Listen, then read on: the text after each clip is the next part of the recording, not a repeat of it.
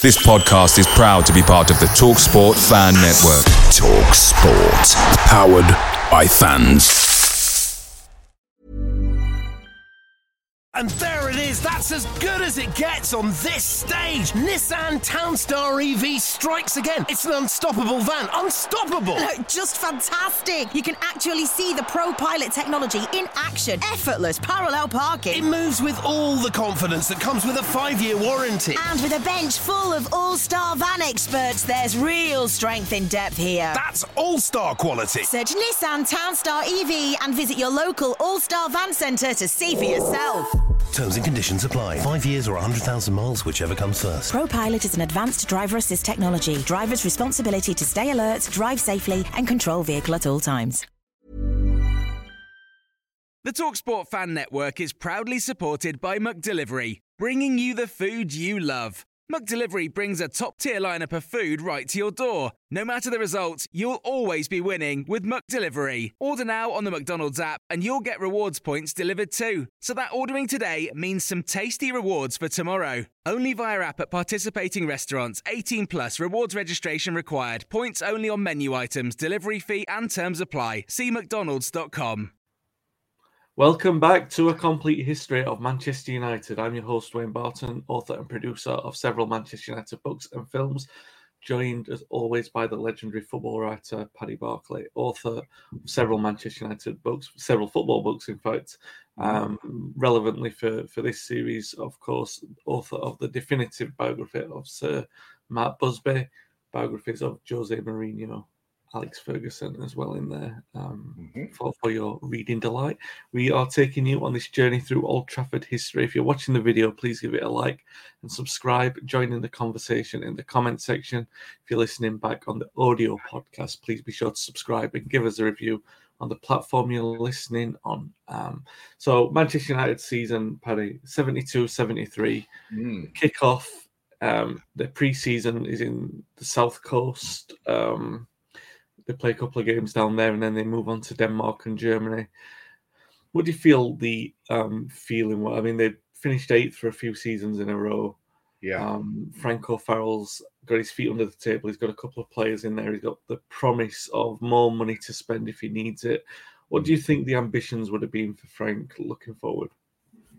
Yeah, uh, onwards and upwards. Um, I mean, it, it, it, it, wasn't to turn out that way, but uh, I think by and large he, he knew he had a fight on his hand, but uh, you know, with this aging uh, great side of five years earlier that had won the European Cup, um, with Matt Busby, um, you know, still on the scene and still casting a, a shadow, however inadvertently. So I don't think Frank O'Farrell and Malcolm Musgrove as assistant would have been comfortable, but you know, this was Manchester United. He he'd left Leicester City to progress to the next level. Um, so yes, he would have been looking to to what would what would now be called a a Europa League slot, definitely. Yeah, it'd be looking. You would have thought maybe top five, top six. Yeah, they wouldn't have been. Obviously, I don't think anyone at Old Trafford was believing that they were ready for a title challenge. But no. at the same time, they were, you know, the hope at, uh, with every blank page of a new season is that you're going to kick on from where you were before. Yeah. Um, unfortunately, events that, and they weren't helped by a, a few um, problems at the start of the season. The first um, rumbling of discontent was a, a, comment from Brian Clough, who said something like, "No one has a chance at Old Trafford, while Sir Matt is likely to appear around the corner." And again, he wasn't blaming Busby for that. He was like, that's a natural consequence of Busby being around. He wasn't saying yeah. Busby period. It was like, while Busby's still employed, while he's still around the club. Yeah. Um, well, that problem. That, that was true. I, it, I think it was, you know, it was a comment that has been uh, vindicated by by the passing years. Um, um, but it it is also true that that Sir Matt and, and Brian Clough were very different people. So Matt did not like the brashness of this guy. And of course, the previous season, um, they had they had clashed very publicly when um, Ian Storey Moore was seduced out of uh, Brian Clough's clutches by by Sir Matt. So um, uh, and and and and by now at Manchester United. We actually since we've mentioned Ian Storey-Moore, uh, it didn't help this 72-3 season from Manchester United's point of view, nor did it help Ian Storey-Moore's career that he'd sustained an injury in training at the at the cliff that was eventually to really um, paid to what was a very very exciting career. Yeah, um, not helped as well by the fact that other players were unavailable for different kinds of reasons. Denis yes. Law still struggling with his knee injury, but dropped yes. by O'Farrell, as was Bobby Charlton at the start of the season. Um, it began disastrously. Um, United lose against Ipswich on the opening day. They lose at Liverpool and then at Everton, a Merseyside double blow. Um, O'Farrell taking the decision to drop Charlton, which is the headline one, really. Not so much Denis Law because of the injury problems. Yeah. Not helped by the fact that George Best, who was returned from Marbella, but hasn't trained, hasn't really trained in preseason and didn't play any of the preseason games. So mm. he's already playing catch up with that, um, he's obviously needing firepower in the front line. He wants to shake it up, but tries to do that by dropping Bobby Charlton. This yeah. um, creates a conflict, a, a, function at the club, right, where O'Farrell's wife Anne is yeah. caught in a confrontation with Busby, where Busby yeah. had said something to Anne, but almost off the cuff, like, um, "Oh, I wouldn't have made that decision," and then Anne bit back at him. Yeah. Um, and this sort of played out over the next coming weeks, and, and O'Farrell was obviously very unhappy and having that sense of feeling, especially with this wanting this blank slate of a new season, wanting to kick on and move forward. But you mm. mentioned earlier in the there was this distrust of Busby, mm. and that was facilitated. That was emphasised basically by what happened there. Not only had the season only just begun, Busby's mm. straight in there, like making a comment. However, you know, innocent that remark was at a club function, mm. but O'Farrell's back was definitely up with that. Um, yes, I mean, I think an example of of of the of the sort of disconnect between various factions at, at the club was and the fact that O'Farrell was being undermined uh, was that um, David Meek, who's appeared a, a, lot in this podcast, the late David Meek, the perennial correspondent, United correspondent of the Manchester Evening News, decided to go into print with a, a piece. I mean, bear in mind that, uh, as you've rightly said, United's form was dismal. I mean, as winter was closing in, they were relegation candidates. I mean, serious relegation candidates. Mm. and David sensed that O'Farrell wasn't being supported enough. Just as, you know, perhaps he, he, he in fact, he wrote a piece saying Wilf McGuinness was given 18 months. now we've had just about 18 months of Frank O'Farrell. That's not enough. A manager needs more time than that. That was what he wrote.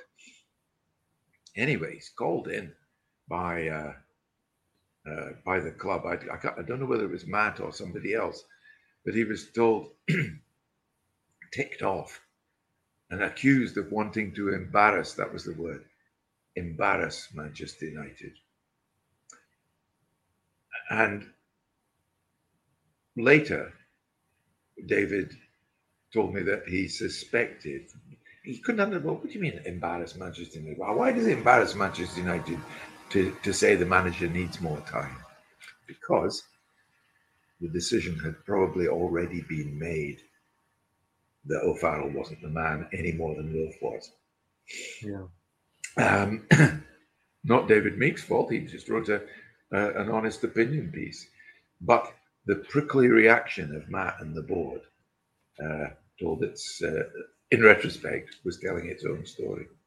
Yeah, there was another piece in one of the national newspapers as well, where um, what I think it was in the Mirror, a, um, a United fan who wrote for the Mirror, um, well, a United fan, a United supporter, supporting mm-hmm. journalist, he'd written something like, "What is happening to my club?" But obviously, as Meek, as a local reporter, is more likely to be called in. Uh-huh. Um, yes, yeah, Manchester United did. Um, David was the a tradition had been established after Munich, I think, that well, David joined the paper. Uh, yeah. They joined the Manchester Evening News because his predecessor had been killed at Munich. But um, David was sort of semi-embedded into Manchester United. Yeah. From he travelled with the team, he stayed in the same hotel, and so on. But and, and, as you say, they felt proprietary. They felt they could tick him off. They could obviously they couldn't call in the guy from the Mirror yeah. uh, because he wasn't accorded the same privileges. But basically, those privileges that that David had enjoyed between 1958 and 1972 were withdrawn because of his article. Yeah. You're not traveling with the team anymore. Fine. Uh, he went to his editor.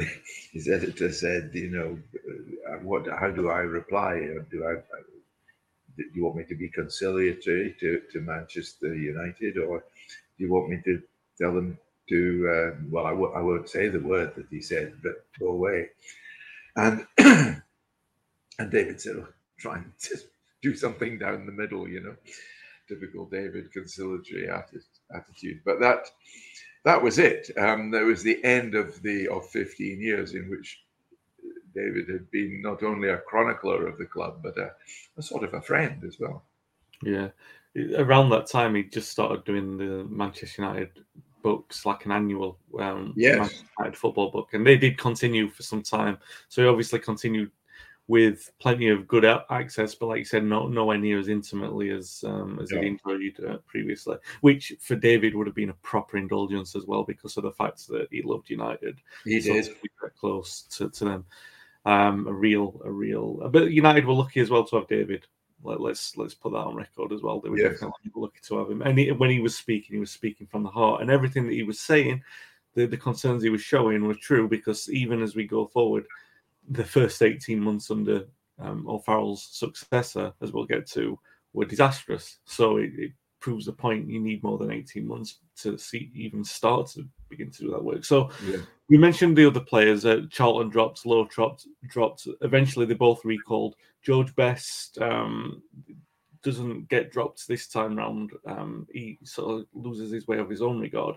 In the opening game of the season against Ipswich, the Ipswich defenders are commenting on how easy it is to mark George out of the game because he's so rusty. He's, he's had this yeah. summer off. He's nowhere near match fit, and they they were almost embarrassed after the game talking about it because they didn't want to throw George under the bus, but they were commenting on it. You know, it was easy to play against him. Remember, this is the same Ipswich team of recent seasons where George had embarrassed them, scoring from a corner and then almost doing it again. So yeah. much so that he was taking the mick out of Bobby Robson on the sidelines, and now his full front grace is so significant. But he's he's still in the team. He scores his first goal against Leicester.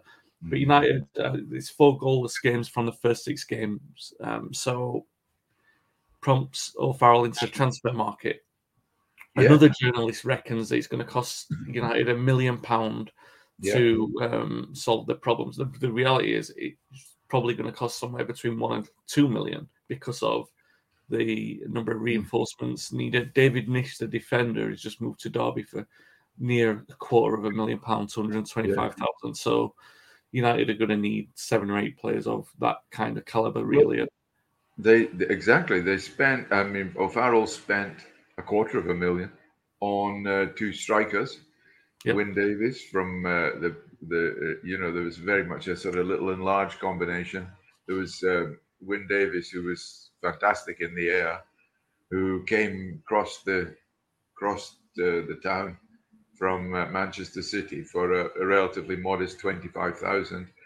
Um, Ted MacDougall, who was a, a real predator, a proven goalscorer at a certain level with Bournemouth.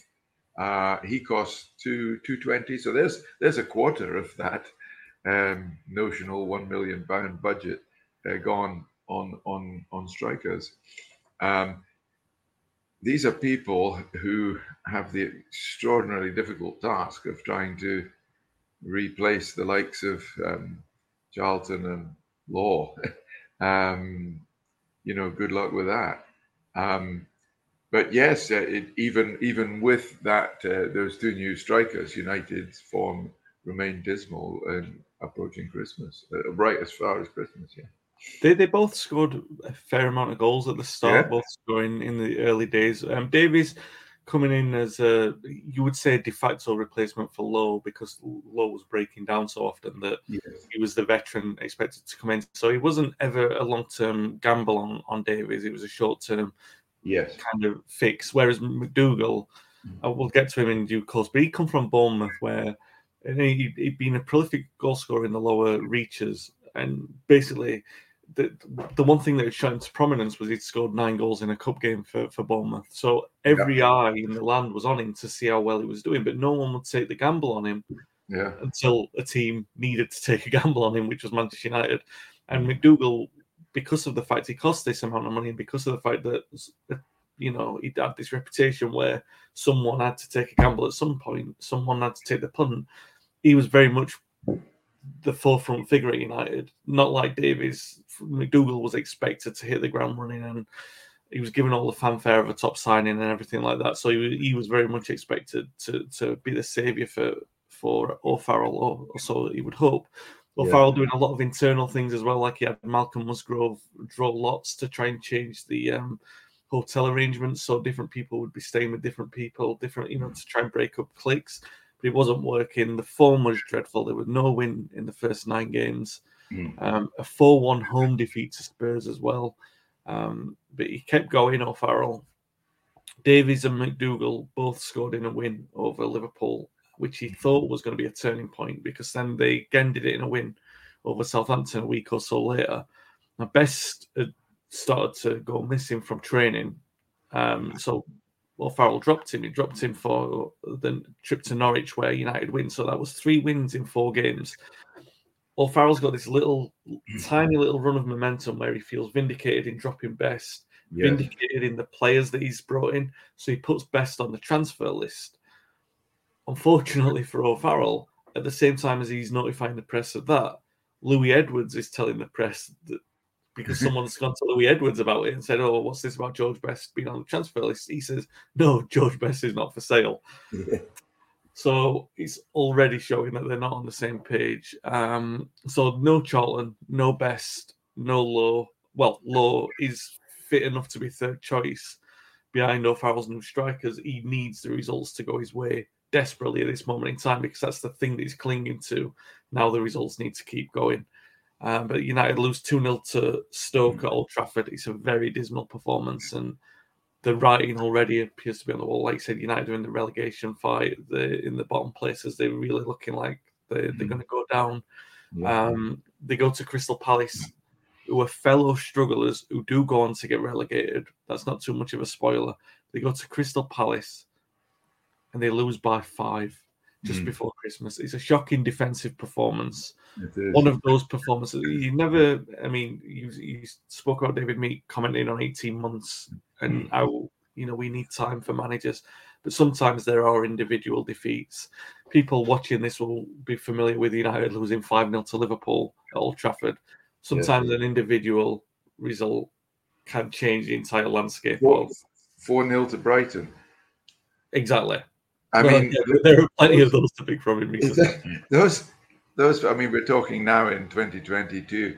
Um, you know how many for 50 years on from the season we're actually discussing, and nearly 50 years on. Um, and you know, for for youngsters, those two defeats in the 21-22 season, if you multiply them by two, you get an idea of the defensive performance against Crystal Palace as the as the as the Christmas of 1972 approached. It was total shambles uh, against the team, as, as you rightly say, that were destined for relegation. It was a, however, although a, a painful match from the Manchester United point of view, it was to be a momentous one. Yeah, um, it really was a terrible defensive display. I mean, you can the, the highlights of that all all over YouTube if you wish to um, purvey them. Um, we also we covered that for in, in the film Too Good to Go Down with that the highlights of the, the low lights Yeah. of that match are there, and Yes. you can tell Alex Stepney looks absolutely bereft. Um, Shot of confidence and shot of confidence in the players around him to do basics right because the goals are shambolic the way you wouldn't even con- expect them conceded by third division sides. United are Mm. all over the place. Um, there's no way out for O'Farrell, basically. Um, you couldn't imagine that he could turn the situation around anyway, but it just so happens conveniently for United that the wheels are already in motion. Like you said, first of all, the, the decision pretty much had already been taken anyway. But Yes. secondly, Tommy Docherty was in, who was Scotland manager, Yes, was in the director's box. at Selhurst Park.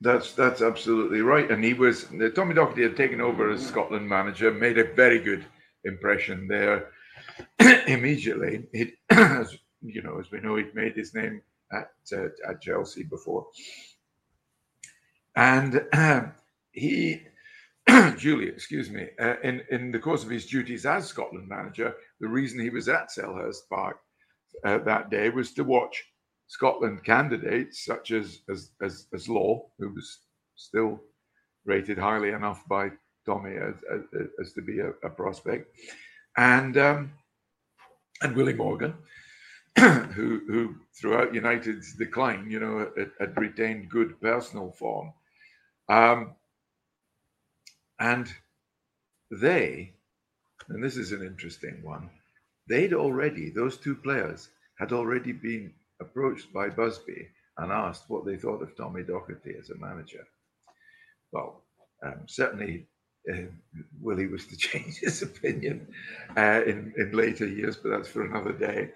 Uh, but, you know, the, the word came back. We think he's great. We think he's fantastic. So, at, at any rate, he's there at Selhurst Park, and Matt, who moves in not so mysterious ways, said, I would like you to meet someone and in, uh, introduced him to Louis Edwards, Matt's friend and, and United German. They, um, Edwards said, um, you know, what would how would you feel about being manager of Manchester United? Well, Docherty was a friend of, uh, liked O'Farrell personally, and said, well, you've already got a manager only to be told that within a few days we won't have a manager, so there will be a vacancy. So, you, you know, that was that that die was already cast. Docherty then resolved, yeah, much as I like being Scotland manager, I'm not going to turn down Manchester United. Yes, I will take it. So that when duly within a few days O'Farrell was sacked, the final betrayal. Um, they already, Docherty had already put his departure from Scotland in train. Scotland, the Scottish FA had given permission for him to leave, and uh, and that was it. Manchester United had a new boss. Yeah. O'Farrell sacked. Musgrove went with him.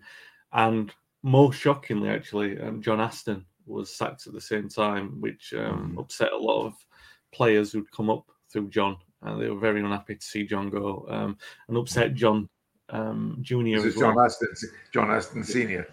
As, Yeah. uh, Junior had already gone, been transferred to Luton. Yeah, and if, as, as you rightly say, a very upsetting uh, moment in, in the history of Manchester United because John Aston, you know, he played in the 48 Cup final. He was almost synonymous with the Busby era, always there, always there, um, either as a player or, or in various backroom roles.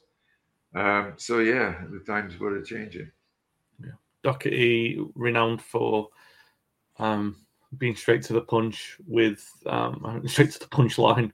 Um, Yeah. Often um, a wisecracking manager, really befitting of the profile. He, you know, he walked into Old Trafford full of confidence. On his first day at the club, he went onto the pitch and just hummed to himself, "You were made for me, I was made for you." And it's funny looking back, and you mentioned the Scotland um, gig and the way that he walked out of that, and effectively the words were a variation of this. You know, United is the only job that I would leave Scotland for, Yeah. And he, he loved the idea of being Manchester United manager and, and what he was to do with Manchester United and the vision that he would.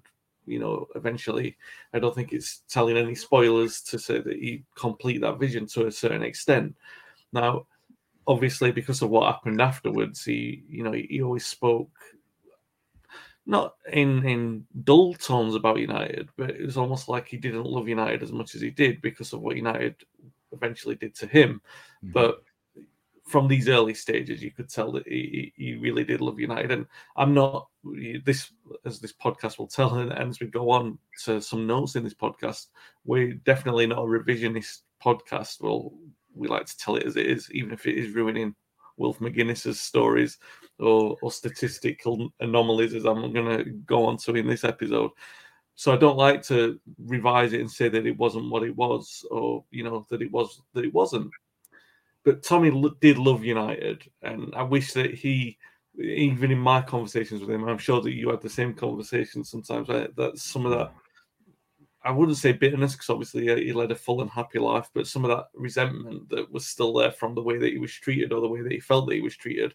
Sometimes I wish that we'd seen something else of Tommy that you know where he could. I mean, he always confessed his love for his team and his players, but never the club in the same way. And it seemed a shame because what he was to United and what he did do was obviously we'll come to some of it was quite um yeah we might say beyond the pale, but but he did seem to come through a love of the actual profile of the club and wanting to mould it in his own image, um, while yes. still being somewhat faithful to its history as well. He, he was.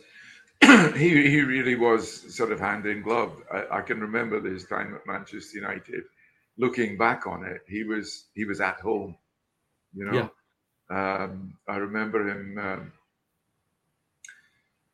you know, if, if, if you were at an away match, you'd go into the hotel and, and oh, and invariably in the lobby would be a huge pot of tea with Tommy sort of sitting there like a king on his throne. Uh, and funnily enough, one guy who was always with him uh, was the physiotherapist, Laurie Brown. Yeah, they were they were great friends. Um, uh, I'm trying to resist the spoiler at this stage. So, well, let's move on. Um, but you know, he and and and his assistant Tommy Cavanagh, and we can talk about Tommy Cavanagh later if you like. Um, but uh, those three, Cav as he was called, yeah. the dog, and Laurie would be sitting with a great big pot of tea, watching the world go by, and honestly, Tommy just seemed such a perfect fit for Manchester United.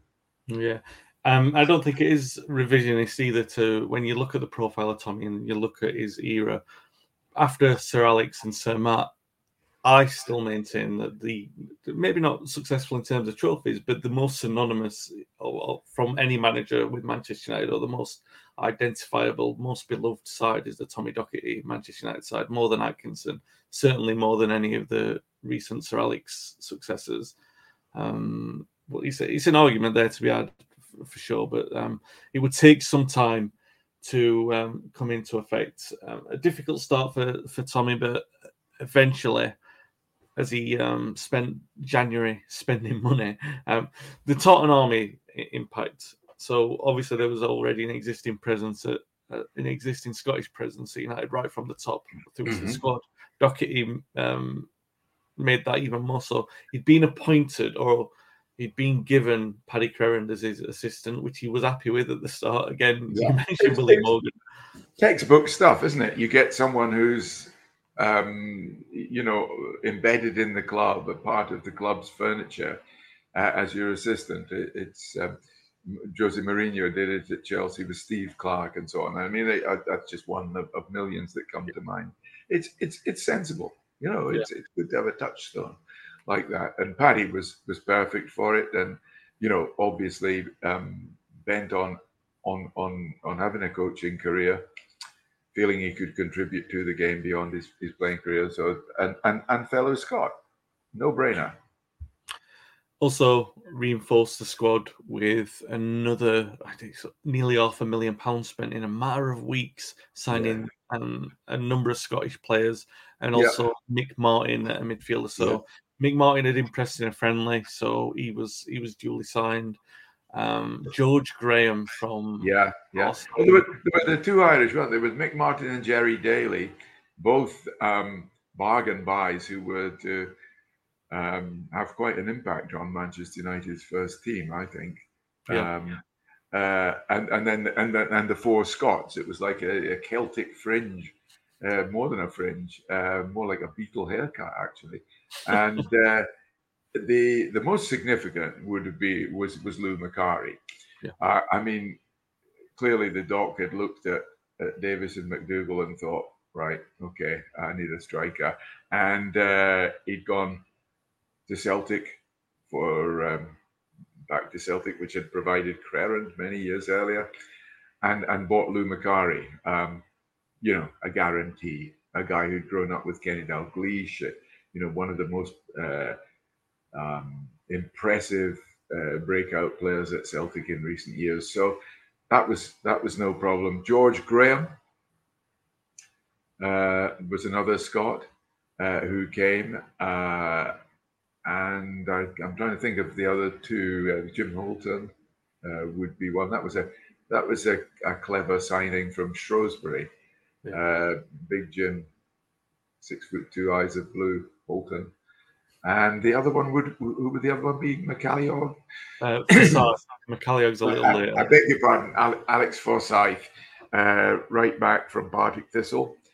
Um, very decent going forward. He, had been capped. I think he'd been first capped by the Doc yeah. Scotland quite recently. Uh, good looking player, you know, um, very a, a, attacking right back. Um, comfortable on the ball, uh, decent tackle on him. Uh, so that you know these these these looked he looked like a Manchester United player certainly at first, and um, and George Graham, of course, you got you, you got a bit of elegance, a bit of style, a bit of nous there, uh, and and then of course Jim Holton, who was to become really as popular as a real a real a, a fan's favorite. Yeah, absolutely. Um, for, for you mentioned all of those players there for different reasons they become hugely popular. Popular, uh, apart from George Graham, we'll, we'll come on to that. But for Forsyth, you mentioned very good on the ball, very tenacious, and and that tenacity was a very key ingredient that hadn't been in the O'Farrell United side because there wasn't a, a ferocious midfielder um, so to speak. So when when he brought in Mick Martin as well, when Dockett brought in Mick Martin, he had a little a little bit of bite in midfield. But Holton certainly in the defence and Forsyth a right back, two key areas which are um, desperately needed strengthening. And obviously for, for probably two years, United have been probably since Crerand retired. United yes. have been operating without a proper central midfielder. So yeah. to get Graham in and Martin, Graham seemed like a very sensible signing. Um, but again, one of those where United had probably missed a beat because Alan Ball just gone to Arsenal, which had necessitated Graham's move to United. Ball's yeah. father was a United season ticket holder, so Ball was a United fan who'd been brought up in that way. So United, if they wanted to make that move, as I'm, I'm pretty sure that O'Farrell intimated that he did want to make that move, and McGuinness before him had, had kind of tried to sound out a move for Alan Ball.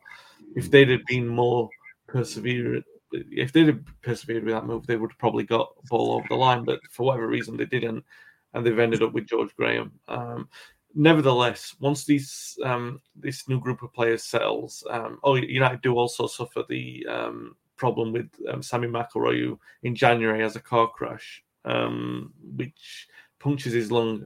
For a moment there, it looks like he might even lose his life, but he punctures a lung. He's out for the rest of the season so once they've got over this difficulty, and once um, the Scottish lads and, and the two Irish have bedded, bedded in, although Daly doesn't make his debut until the um, following season, United do have an upturn in form. Um, Dockett is playing a little bit safer. There's there's a nominal 4 3 3, but he tries to make it a 4 4 2, which is a flat 4 4 2. Um, it's functional, it works. United win eight games from 12. And when you look at the table, considering the relegated team goes down on 32, oh, sorry, on 30, I think it is, and United get 37 points, those wins are desperately needed. Um, the two results are really key. They win in the return game against Palace, who do go down, and they win in a tense game over Norwich just before that. So that's a space, a space of four or five days in April, which basically secures safety for United. Um, that compact shape has really helped United um, keep some clean sheets at a time when they desperately need it. Um, And there it is. That's as good as it gets on this stage. Nissan Townstar EV strikes again. It's an unstoppable van. Unstoppable. Look, Just fantastic! You can actually see the Pro Pilot technology in action. Effortless parallel parking. It moves with all the confidence that comes with a five-year warranty. And with a bench full of all star van experts, there's real strength in depth here. That's all-star quality. Search Nissan Townstar EV and visit your local All Star Van Centre to see for yourself. Terms and conditions apply. Five years or 100,000 miles, whichever comes first. ProPilot is an advanced driver assist technology. Driver's responsibility to stay alert, drive safely, and control vehicle at all times.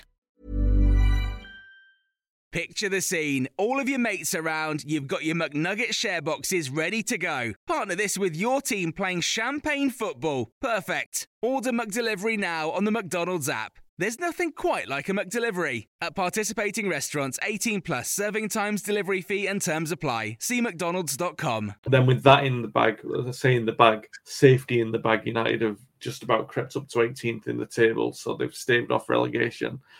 Dockett is left with two key decisions to make. The decisions that O'Farrell was never allowed to make. Um, but we should also mention on the same day that um, O'Farrell was sacked, George Best, who had been on the transfer list, even though like United were willing to take him off it, and there was lots of rumours about who would come in to sign him, such as Derby County, which would have been a very interesting move indeed for George Best. Um, but he didn't. He didn't go there. He actually handed in a letter of resignation to the club, um, saying I quit on George Best um, headlined paper, as one would expect with a flourish. So yeah, he actually showed a lot of culpability in this letter, which, which he, he delivered personally to the board, saying, I, I feel like I've let you down, kind of thing. I can't be my best. That kind of thing was in the letter, and um, it was publicized everywhere. Um, that I mean, again, that's a thing that you can find everywhere. That letter, the contents of it aren't um, confidential by any means. Um, Best admitting that you know he wasn't as dedicated as he as he was, and he'd lost his way, and that United would be better off without him. So he was gone for the second half of the season. He was absolutely, he was basically gone from the game for good, as far as everyone knew he was going to retire. Although there were a few skeptics in the press saying, "Oh, he'll be back, he'll be back," because of what happened in Spain the previous summer. But certainly for the second half of this season, no George Best at Manchester United, no George Best under Tommy Docherty. He was living, you know, he's contracted to the club, but he wasn't there. Um, the decision that Docherty did have to face um, was with Bobby Charlton and Denis Law. Now, Bobby Charlton made the decision easier, and Docherty had a bit of a conflict over this, didn't he? Because Charlton went to um, Docherty and said that he intended to retire anyway, so he was going to be gone at the end of the season. In retrospect, Docherty has lamented the fact that he didn't fight harder to keep him as his assistant, although that would have probably upset the apple cart with um. You never know with Docherty anyway whether or not he was saying that through sentimental hindsight or you know like with the benefit of hindsight for sure but it definitely seemed to be something that he, he did think about that he should have um, offered Charlton a job on the staff um, but the Denis Law one was a, a, lot more controversial. Charlton basically retired. He had this big fanfare at the end of the season against uh, Chelsea, um, where his retirement from Manchester United was. Um, I mean, he retired as top scorer as well, 7 goals, which is another matter. Um, but Charlton retired at the end of a, a great Manchester United career. Denis Law uh, was initially told he'd be kept on to see out. He had a year left on his contract, right, Paddy, and he was told he'd be able to see that out, only mm-hmm. to return home um, for pre-season to Aberdeen. Switched on um, Grandstand and was informed by the host of Grandstand that he'd been given a free transfer from Manchester United. Mm-hmm. Um, so in the space of a few weeks, Charlton and Law both gone from United. How seismic was that at the time? Yeah, well, it, it was the it not perhaps not as as seismic as because everybody realized that Docherty was was building and and the, Docherty was taking on the task that maybe Frank O'Farrell hadn't been able to, to to perform. You know, this ruthless surgery. Um, because you know, make no mistake, it was the whole. It was all three of the. What was it? Holy Trinity or, or whatever it was called. Law Best and Charlton. Docherty had privately washed his hands of George George Best Yeah. um, at, at this stage. So all three were gone. Not only that, um, David Sadler, only 27, but a veteran of the of the uh, European Cup winning team, uh, he was being bombed out as well. He was training with the kids. Um, uh, so Docherty's uh, surgery verged on the ruthless, you know, um, which was needed. And he was able to do it because, unlike O'Farrell, Docherty was able to play Louis Edwards. Docherty was able to dominate, perhaps is the wrong word, but Docherty was able to get his way with Louis Edwards in a way that nobody since Matt had been able to do. He really he behaved like a like a Ferguson, you know, like like a like a proper controlling manager. That was Docherty's. Docherty had the charisma uh, and the the strength of personality to do that. So the job that had needed to be done for a long, long time, Docherty was didn't shirk it, uh, and this was so to that extent, it wasn't a as seismic as you might think now, looking back. Oh, Best and Charlton, three Ballon d'Or winners. You know, Yeah. being, you know, turfed out of the club. Uh, it didn't quite seem like that because they were faded forces. Well, George was because he wasn't there. Um, Yeah. Denis because he was he was injured and aging, uh, and and Bobby simply because time had had caught up with him, and it, he had thought, you know, I'm going to, I, I want to go into management. He'd had the offer from from Preston North End and decided to take it, which incidentally became a, a solution for David Sadler because the, the following season, uh, uh, Charlton was to bring uh, was to end Sadler's misery by taking him to Preston North End. Yeah, Tony Dunne would also be moved on. Perhaps, and he had a couple of years good in him, still in the. So there's another European Cup. So that's half the European Cup side gone in a matter of months. Yeah, it's just incredible turnover. Like you said, though, um, the idea of it being a seismic thing. Docherty as well. It should be said that the Edwards and Busby realised that one manager would have to be given the responsibility of doing this.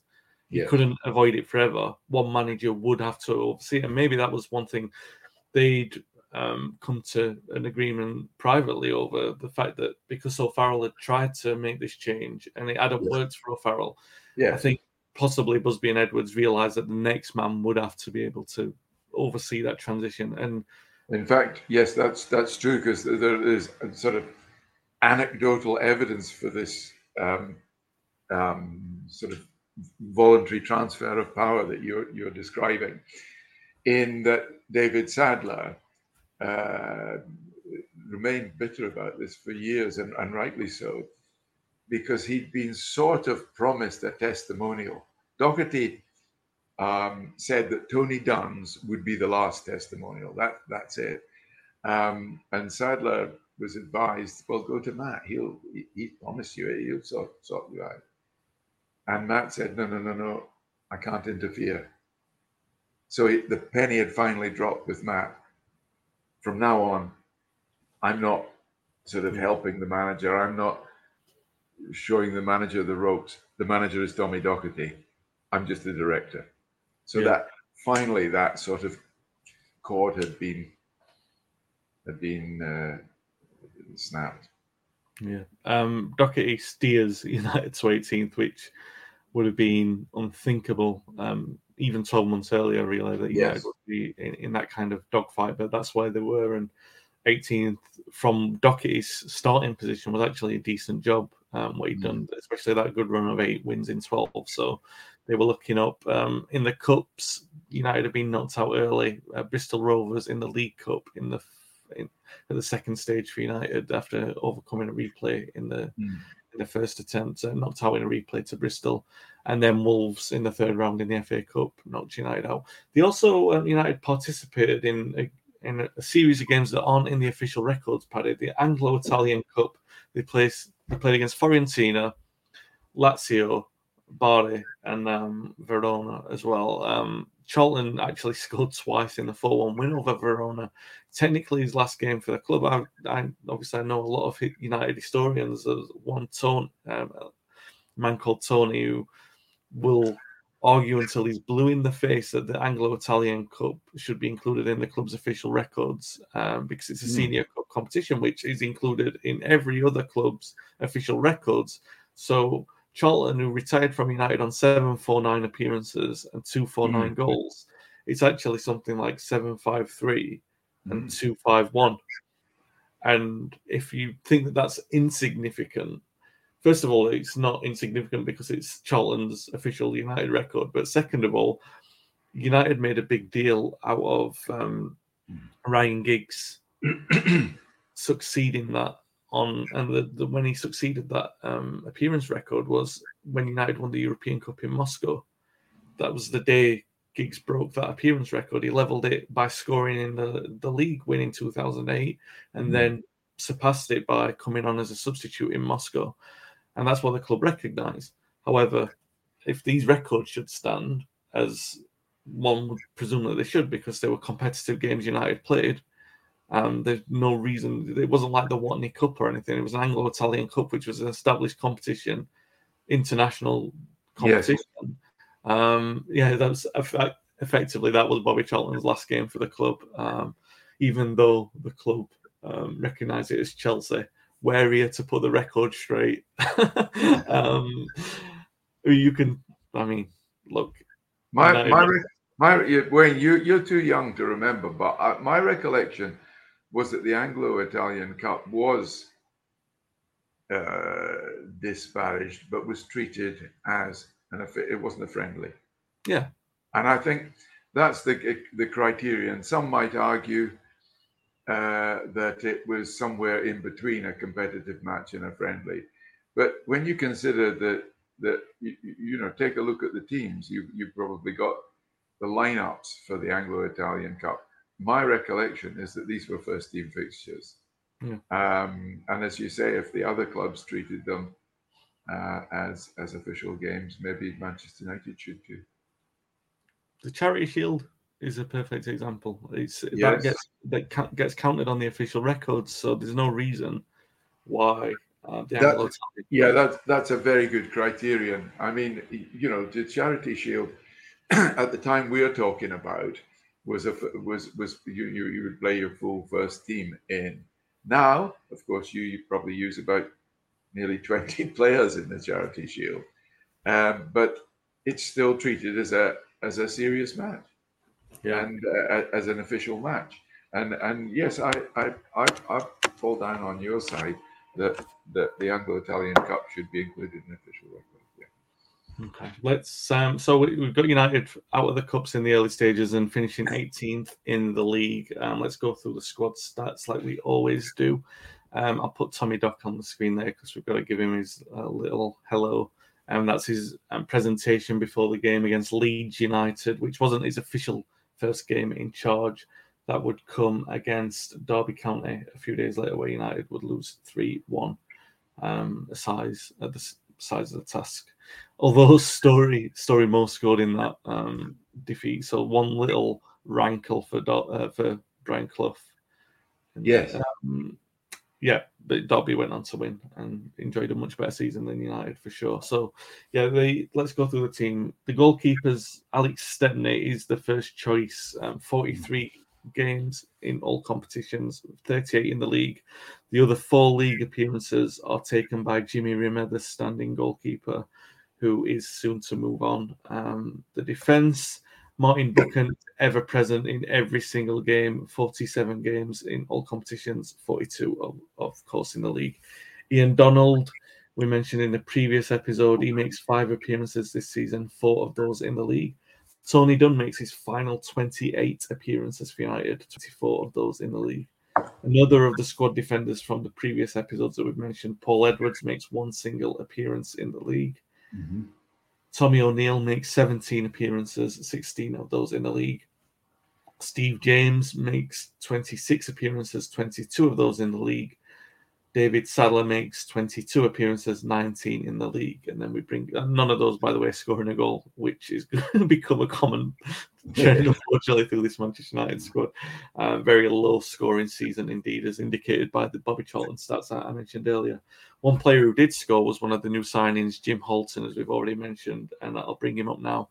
Recommended to United by Harry Gregg, who was the manager of Shrewsbury at this point.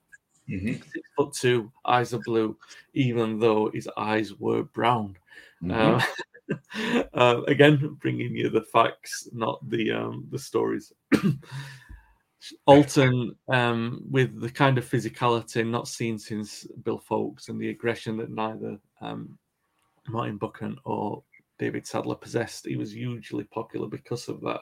He scored three goals in 15 league appearances, a really strong start to his um, time at the club. another mid, another defender, I should say, Arnie Sidebottom makes two league appearances without scoring. Another of these um, sportsmen of multi disciplines, um, more prominently remembered as a, a cricketer. Of course, we spoke about cricketers and footballers at United in the past. Sidebottom, definitely one of those. Came through. Is- Sorry, yeah, just going to say, but it, not only a cricketer of great note himself, but the producer of Ryan Sidebottom, his Yeah. son, who, who, who, who, was, you know, an equally distinguished uh, cricketer, if not more so. Yeah, well, yeah, absolutely. He made two appearances this season for United. Central defender, wiry in comparison to the, the colossal fla- frame of Jim Holton. Yes. Um, came through the youth ranks. Another uh, lad from Barnsley, very very popular player. Um, Mhm. Arnie Sidebottom in the squad. Um, great sense of humour. The other players loved him. Brian Greenhoff absolutely adored him. Um, but as we said, a much more talented cricketer as a bowler. Um, but you've got to be talented as a footballer to make even a couple of appearances for Manchester United. So commend him um, for being an incredible sportsman in both uh, regards. Um, mentioned Alex Forsyth earlier. Now he makes nine appearances this season, um, eight of those in the league, as he will eventually become an accomplished right back. But he makes his debut at left back. Um, he was signed to address that right back issue. Um, with O'Neill not being um, a strong enough competitor on that side, signed Paddy for almost one hundred thousand pound, um, which Yeah. is a sizable um, transfer fee for a, a defender. He'd started his career at Arsenal as a junior before mo- moving back to his motherland. Um, but yeah, definitely a fullback of immense promise. And like you, you quite rightly mentioned, Docky had already given him um, his international bow, so he knew enough about him and was Yeah. happy to have him in, in the squad. The other defenders in there, Tony Young um, was the more prominent right back before um, the signing of Forsyth. Um, he made 34 appearances in all competitions, 30 of those in League Two as a sub. And the other defender was Willie Watson, who we mentioned in a previous episode. He made four appearances, uh, three of those in the league. Um, brings us on to the midfield. John Fitzpatrick makes six appearances, five of those in the league without scoring a single goal. Mick Martin, who we mentioned earlier, um, United were exercising their Irish links to sign Martin from Bohemians. He was, like we said, United needed energy and legs in the midfield, and, and Docherty was happy to have him. One of the first signings of the club. He'd already been an Irish international for a couple of years. He made um, 16 appearances this season. Two of those, uh, two of those are sub in the league, but all of all of the appearances in the league and two goals he scored as well. Sammy McIlroy with um, one goal in 13 games. Um, the goal came in the League Cup defeat and um, 10 appearances in the league, six as a sub. As his acclimatization to the first team was um, a little bit more gradual under O'Farrell than the prominent start he had the previous season, where obviously he'd made his debut, scoring a few goals and then becoming a Northern Ireland international. A little bit more laboured in the second season, but then obviously suffered the terrible misfortune of the, the car crash in, in January. George Best, six goals in 23 appearances before um, his impromptu um, departure in December, 14, 4 in 19 in the league. Bobby Charlton, the top goal scorer, seven goals in 41 games, six in 36 in the league, two of those as a substitute. brings us on to the other players in the midfield. George Graham, as we mentioned earlier, another of those players given Scottish honours by Docherty. Now he had been, you already mentioned his his class as a midfielder. He'd been a great midfielder for Arsenal and brought this sense of calm with his assured and composed style. Uh, he was also given the captaincy under Tommy Docherty, but he, he, struggled with the stage at United because um, this is my phraseology, Paddy, and I don't know if, if you would agree or disagree with that. United United didn't need the ice; they needed fire. Yes. And Graham brought ice, but United desperately needed some kind of fire in there yes. throughout the side, really, not just in midfield. And because of that, and because Graham wasn't um, the youthful upstart that United were kind of hoping that they were hoping for that kind of energy in the midfield because they didn't get it, and because Graham had been a veteran at Arsenal and probably seen his better days there, wasn't immediately um, popular with the United fans either. Um, not unpopular, I should say, but just didn't didn't set the um, pulses racing as they might have hoped, um, and as he might have hoped as well. Um, Trevor Anderson, mid, oh sorry, Graham played 19 games, 18 in the league, and scored a single goal. Trevor Anderson, a midfielder who, you know, he he signed he was signed by O'Farrell from Portadown around the same time as MacDougall, um, as we'll come on to in a moment. Um, he was low profile compared to Davies and MacDougall, to be fair.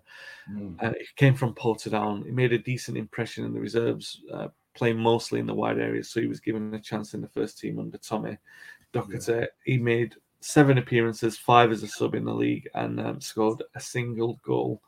Mm. Another of the lads who played a lot of reserve team football before coming into the first team was Peter Fletcher. Now he's a Manchester born forward. He made his debut towards the end of the season with Docherty not sold on MacDougall. Um, mm. he, Fletcher hadn't been particularly prolific in the reserves either. He'd only scored five goals since October. You know, he wasn't he wasn't pulling up a lot of trees, and maybe that's a lot to do with um, Aston's departure as well. The fact that United was struggling to bring through a, a lot of youth players. Um, mm-hmm. Yeah, uh, Fletcher making just two substitute appearances towards the end of the season. Um, United really struggling with the forwards. It has to be said. Um, from there we go to Wyn Davies. Wyn Davies now, um, like we've already mentioned, a veteran city forward, Welsh international, famed for his stints at Bolton and Newcastle, and he'd had a, a, fairly decent year at Maine Road, but everyone was surprised when this offer came up from United. Um, again, Docherty, one of those that he inherited that he just wasn't a fan of. So Davies made 16 appearances in the league, 17 in all competitions, scored four goals um, Docherty moved him on to Blackpool for fourteen thousand pound in June, which is a ten thousand or eleven thousand loss in just under a year. But he, he, he, was just not featuring in Docherty's plan, so he had to move him on. Um, Willie Morgan on the wing, four goals in 44 appearances in all competitions, four in 39 in the league.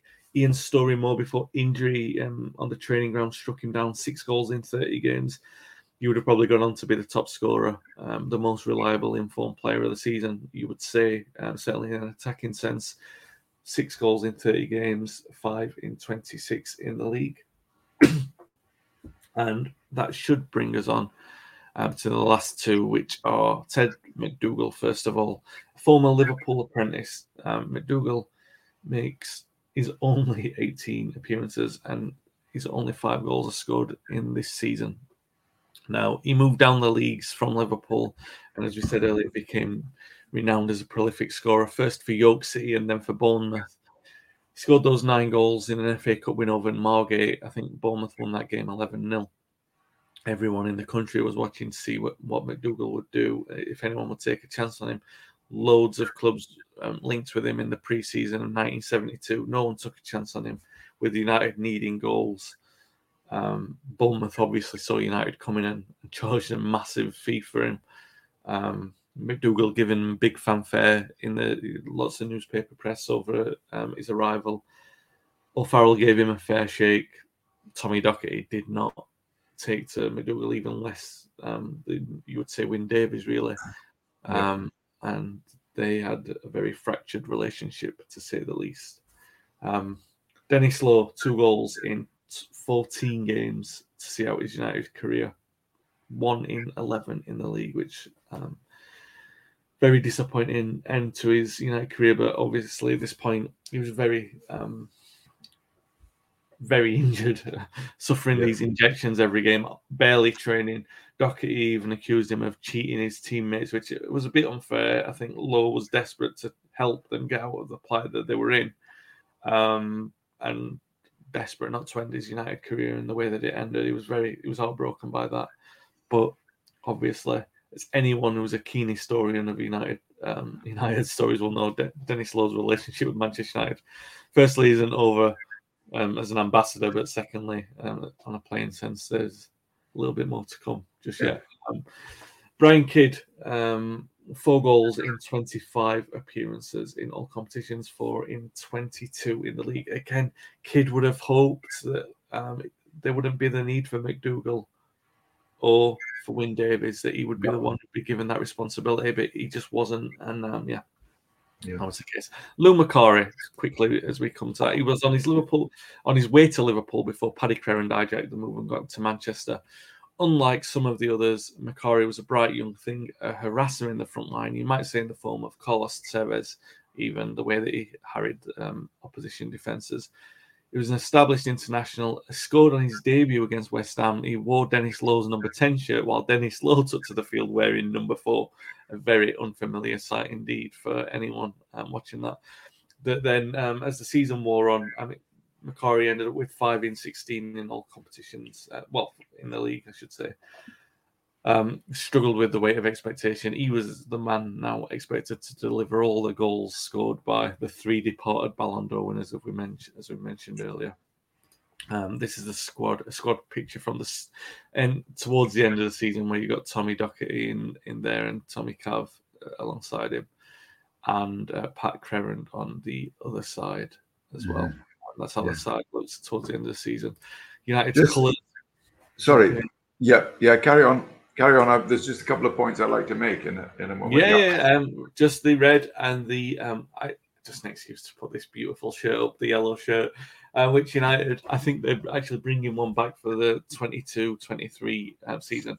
I don't know if it's quite in homage to their horrendous form wearing this for a couple of seasons, but um, they, you know, it's a lovely kit nonetheless. Um, yeah, Paddy, you're, you're going to speak about the squad. Yeah, I was just going to say that that um, the, the the season two two little points in the season. I, I think it would be remiss of us not to say that this was to be the final season of John Fitzpatrick, uh, United's first substitute. I think. Yeah, is yeah, that right? that's right. Uh, apart from um, the first official substitute, because of course David Gaskell had come on as a substitute in the Charity Shield. The first Oh, substitute. That's that's that's right. He'd been sort of virtually pulled out of the crowd, hasn't he? He hadn't he, Yeah. Gaskell? That's right. Um, um, but yes, first official substitute, and and one who who who, who definitely had been plagued like his fellow Aberdonian, Denis Law. Yeah. Um, uh, this this this this was the end. He was to retire. Um, I I think pretty soon after the '72 season drew to an end that was one thing, but just to show that there was, uh, it wasn't all doom and gloom uh, around Manchester United at the time. I can remember in in Manchester we used to, there was a mischievous quiz question. Uh, can you name two United players who have the same name as a flower? Um, and a lot of people got Dennis Viollet. Uh, a lot of people said the second one is it Jackie Blanchflower? Well, there's no such flower as a as a Blanche flower. Um, so who was the second Manchester United player who had the same name as a flower? no, MacDougall. no. There's a famous brand of flour, McDougall's, that you make bread out of. Anyway, that was so. You know, we, we used to tell the United. We, I wasn't the United supporter, but the people of Manchester uh, used to cheer each cheer each other up by uh, catching their mates in the pub with that with that catch question. Anyway, I just thought I'd remind you of that. Even though you'd never heard of the flower, McDougall's I, flower. I've never heard, I, but I, I could be sure that there was a Rose who played for United. That, that might have come after. A couple no, He- Henry Rose was the journalist. no, there were a couple of lads called Rose. Matthew Were? Rose in the, there was yeah. oh, well, I, I might have known I couldn't get that one past you. no, but but that was did- late, late, obviously, not 1973. Um, I don't think they were born in 1973. Um, so yeah, um, yeah, Fitzpatrick, you're quite right. 147 appearances and 10 goals. He retired with Yeah. um, great, great player. And should really have been um, that buy in the United midfield what they were desperately needed. He, he provided it when he was fit um, for sure, and and he would be sorely missed. And one of those really understated misses as United were going to kick on into Yeah. next season because right. he would be in a natural player to um, step into that void. Um, the the team, this is how it looked. Um, although you would say towards the end of the season that obviously you've got Forsyth coming in on the right, and then Mhm. um, Holland in the middle as well. You know, um, th- these were the players that would have made um, a significant contribution to United. Yeah. But because of the fa- and obviously you'd have Denis Law, uh, sorry, Denis Law, George Best, David Sadler. There are a lot of players in there. Tommy O'Neill, Steve James. He's a, he is in there. Mick Martin, another one. A lot of players who made you know in the the high teens of appearances, but um, Yeah. but yeah, they, they just don't figure I- because I- make slightly I- more. Yeah, exactly. It's, this is probably the most difficult, typical team you've ever had to do in this whole series, because I, as you were talking earlier about the, you know, the the players who'd made a contribution to the season, I lost count in, in the twenties. So it just kind of serves to illustrate just how transitional a time this was at Manchester United. yeah, near 30 players. Um, it might, might well be 30 that played. Um, a significant number. And yeah, I mean, you've got a couple of players like Charlton and Buchan who, and Willie Morgan who played practically every game. yeah. But but, then- you struggle to find staples of the diet, you know, in, in, in, uh, other than those, you know. Yeah, um, which a contributing factor for the um, difficult form, of course. Um, average attendance this season um, down slightly from 47,000 to 46,703. We've already mentioned a couple of times Bobby Charlton, the top goal scorer, um, with seven goals, six of those in the league. But by the way, I'm, I'm putting that that as a as a four three three, which is how the season started. It transitioned into a four um, two a four four two, a flat four four two, which it would come um, primarily after Storey-Moore was injured, and you would have like the likes of Trevor Anderson on the left. Um, So that's how, how that formation would have looked towards the end of the season, the 4 4 2. The um, you mentioned some of those players who were now at the end. Fitzpatrick is one that's gone. Tony Dunne, Bobby Charlton, and Denis Law. Practically the end for Denis uh, for David Sadler. He only plays a few more games for United. Um, the key results for this season, there's really only one that I look out uh, this season that sticks out like a sore thumb. I mean, yes, of course, you've got the 4 1 defeat at home to, Ch- uh, to Spurs. You've got the, the 1 0 loss at Chelsea where Bobby Charlton retired. But the, Yep. the headline result from the season is 5 0 defeat at Crystal Palace. and There's no avoiding Yeah, that. Afraid Um, yeah. Elsewhere in football, Liverpool won the league. That's their eighth title, so they're now branching out as the most successful British team um, in history. Because obviously the um, the league titles are in the single figures at this point. Um, Sunderland famously won the FA Cup. Spurs, not so famously, but famously enough for them, won the League Cup. The Football League announced one big change that was to have serious ramifications for Manchester United in the future. They were going to implement to make the league a little bit more exciting, Paddy. They were going to implement a new system, a new relegation system, because two up and two down wasn't exciting enough. So they were going to make it three up and three down from the following mm. season.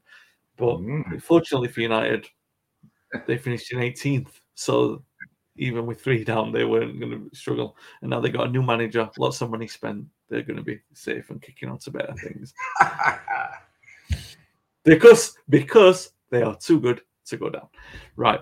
With that in the bank, and that's a 72 73 season. If you've enjoyed the podcast, please give it um, a like and subscribe on YouTube. Um, if obviously you can join in the conversation in the comment section as well. If you're listening back to the audio podcast as well, please be sure to subscribe and give us a review on the platform you're listening on. We will be back next time to talk about Manchester United's 73 74 season.